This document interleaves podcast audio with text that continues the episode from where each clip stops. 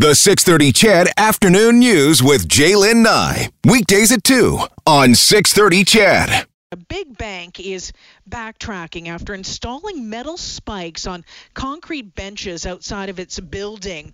The spikes were set up outside the downtown CIBC on the corner of Jasper Avenue and uh, 101st Street, you know, right there on the corner. Uh, it was all in an effort, really, to deter people from sitting in the area.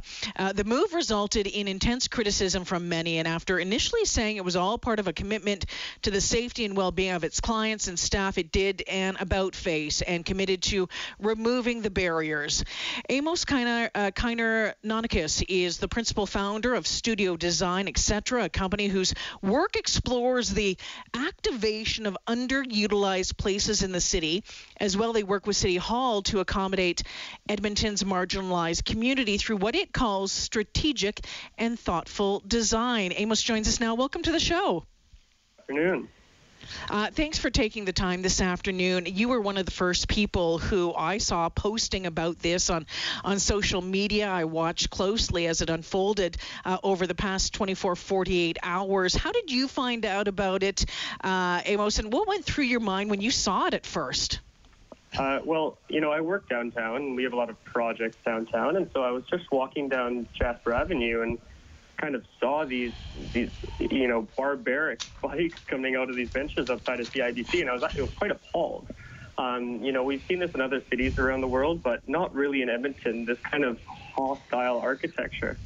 Um, and so I tweeted it out at CIBC and said, you know what, this is unacceptable in our downtown. You know, uh, a lot of our community organizations, us as planners and designers and, and city leaders have really been working to make our downtown safe and inclusive, and this just really detracts from all of that uh, and creates, you know, alienation and, and disenfranchisement of some of our most vulnerable populations. Yeah, what did those spikes, when you saw them, what did they tell you about who they were trying to keep away? Uh, well, you know, what they're saying is that those people who don't have anywhere else to go, you're not allowed to come here. Um, mm-hmm. And they're kind of taunting them too. You know, it would have been better if they had just removed the bench. You can mm. see this bench, but they has you know human pigeon spikes on top of it, just taunting you. Human pigeon spikes. That's a good way of describing them, uh, without a doubt. Uh, now, I believe that those benches are private property, are they not? They are, yes. So, you know, I, I, don't even have to probably look at my text line and say, hey, it's private property. They can do whatever they want on it. What do you say to that? You know, it is private property, but it is a, a public amenity. It's a publicly accessible space uh, and it fronts onto one of our, our biggest pedestrian streets in Edmonton, Jasper Avenue. And so, you know, technically, yes, it's private land, but there are restrictions on what you can do uh, in our premier districts like Jasper Avenue. Um, mm. And so, you know, I would just say that while it's private land, I think that property owners should have a little bit of community mindedness and recognize that they're a part of an ecosystem downtown. It's not just their plot of land they're part of a community. And when you first tweeted at CIBC, what did they say back to you? Uh, well, they, uh, it was a scripted response. Um, yeah. Uh, they were saying, you know, this is for the safety and comfort of our clients and employees, and sometimes we do things to protect that. Um, and you know, they have signs posted outside of their building saying that this is COVID 19 related. I really question that seeing as these were installed about two weeks ago, and we've been in a crisis for five, six months. Well, and to be honest with you, if you've seen any uh, video over the past four months taken of the lineups out there, it doesn't seem like they were too worried about the, the, the social distancing. I've seen video over the past four months from that location where uh, people were not mindful of social distancing. So I find that uh, hard to believe that it had anything to do with COVID. I think you and I both know uh, what it uh, what it's all what it's all about here. So that was the first that was the first tweet, um, and and CIBC has now changed its mind and said that they would take these spikes down. It's a small victory. It's a start. You know, uh, we did reach out to CIBC and we said, you know, if you're willing to take down these spikes, we're willing to work with you and redesign this space with input from the community and with a number of other stakeholders to make sure that it's inclusive and works for you and works for the community. Uh, and we'll donate the entire design fee to Boyle Street. So it's great that they've they've removed these spikes. I mean, that's a great start, but our offer remains on the table, and they can really be a leader in this and turn this into a, a, a feel good story. So Amos, in between all of this, uh, oh no, first off, uh, and so you haven't heard back from CIBC regarding that offer.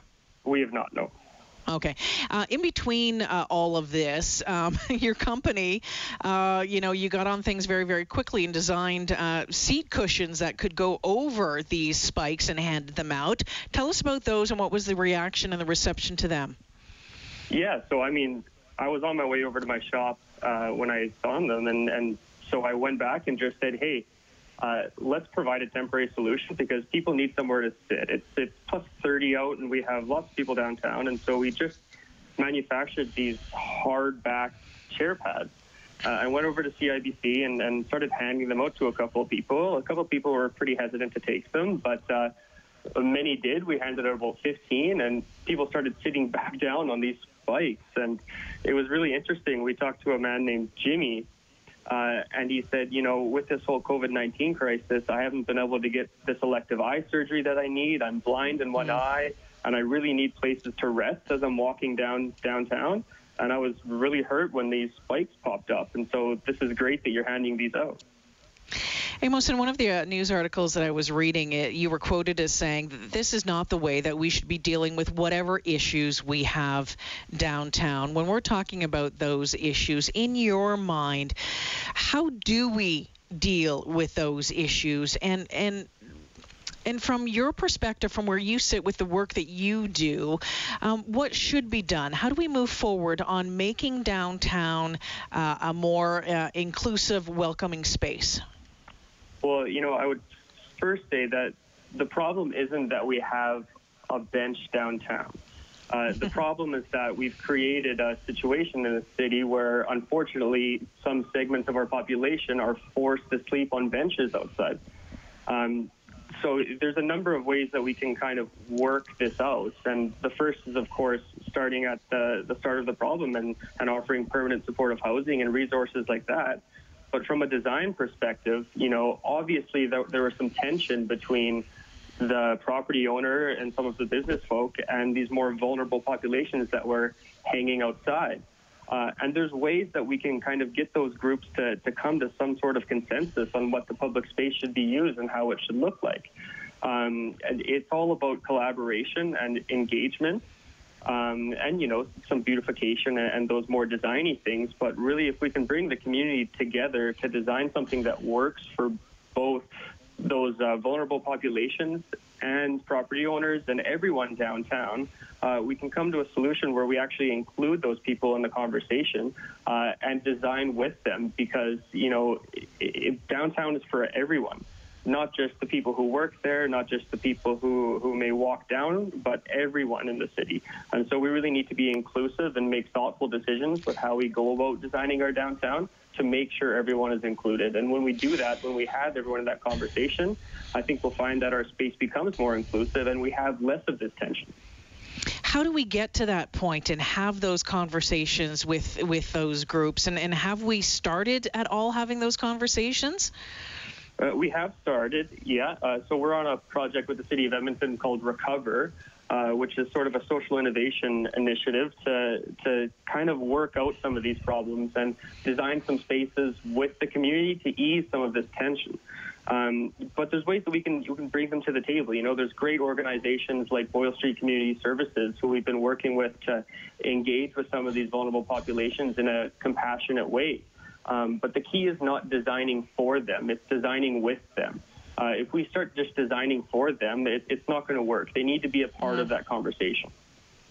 Are there, um, when you take a look at other cities, other major Canadian cities, uh, you know, are there are there ones that you could point to and say, hey, you know what, you know, I don't know, Saskatoon's doing a really good job, or Halifax is doing a really good job. Could could we look to a to a community and and maybe um, take a look at, at what they're doing and get an idea of you know um, some of the work that you're doing or that where you'd like to move forward on this?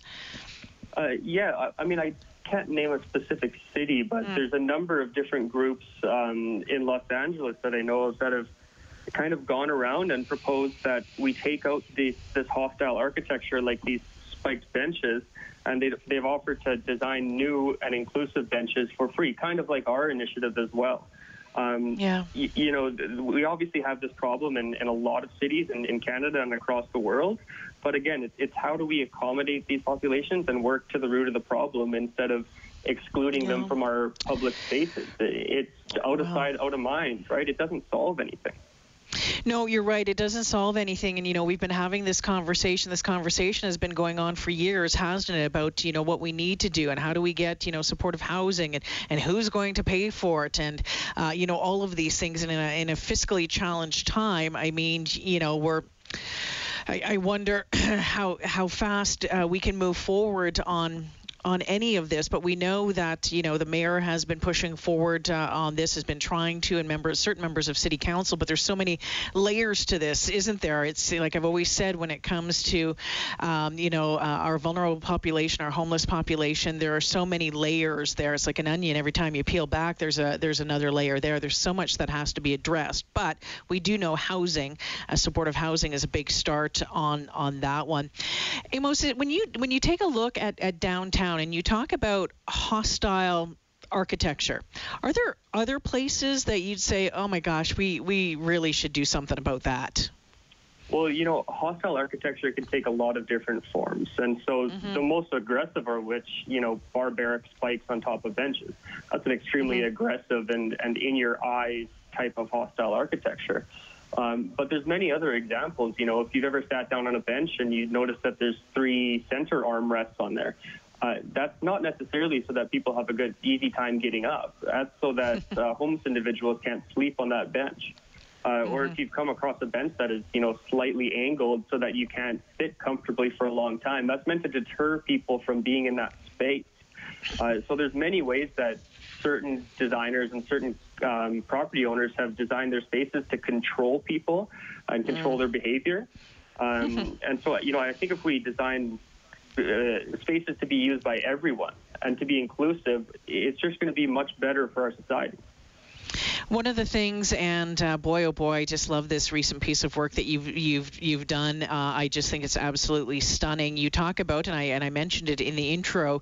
Um, you, you know, part of the description of your company is one that works to explore the activation of underutilized places in the city, and um, Rainbow Road, this this mm-hmm. installation mm-hmm. along uh, that spur line alley off White Avenue. To me, I call it Honeycomb Road. That's what it looks like. it looks like. Um, um, a multicolored beehive. I think it's absolutely stunning, and I think it just adds so much to that area. Um, where did that come from, and are, are you surprised by the reception it's received? You know, I was floored by the amount of uh, kind of coverage it got and the amount of people that reached out and said, "Hey, this is so cool." Um, I mean, I, I, knew we were doing something a little unique, but I did not expect the reaction. It's, it's been amazing. Um, but the, the Old Strathcona Business Association reached out to us a number of weeks ago uh, about the closed lane on White Avenue, and they said, how do we make this a really people-friendly place? You know, it looks like a construction zone right now. How do we, we really make this work? Mm-hmm. Uh, and so part of that was Spurline Alley. They said, hey, while you're doing all these, these activation peaches and, and setting down these planters and tables, why don't we do something with Spurline Alley? Uh, and we were yeah. all for that because a lot of what we try to do is, is again, activate these kind of underutilized spaces, these forgotten about spaces in the city. Yeah. Uh, and so we said, you know, let's add a huge pop of color. Um, and you know, these last three or four months when we've been stuck inside of our houses, it kind of reminded me of being, you know, eight and nine years old, and I'd uh, stay home sick from school and play Mario Kart in my basement for eight hours. And there was always like that elusive, colorful level in Mario Kart called Rainbow Road. And so we kind of wanted to create that and, and recreate that nostalgia on White Avenue because it's just so old Strathcona. It's so yeah. it fits the vibe so well. Well, it's absolutely spectacular. I think you have a, a, really, really fascinating job, Amos, and I think um, you know the work that you're doing uh, in the city is is much needed, and as we're seeing, it's uh, being well received. So I want to thank you, and I want to thank you for uh, your your making time to, to have this conversation today. I'd like to yeah, I'd like to chomp on this a little bit more with you at some point down the road, but thank you for joining us today. Absolutely, thank you for having me. You betcha. That is Amos Kiner Nonikis, who is the lead uh, designer at Design Etc., an urban design and placemaking studio and in Edmonton.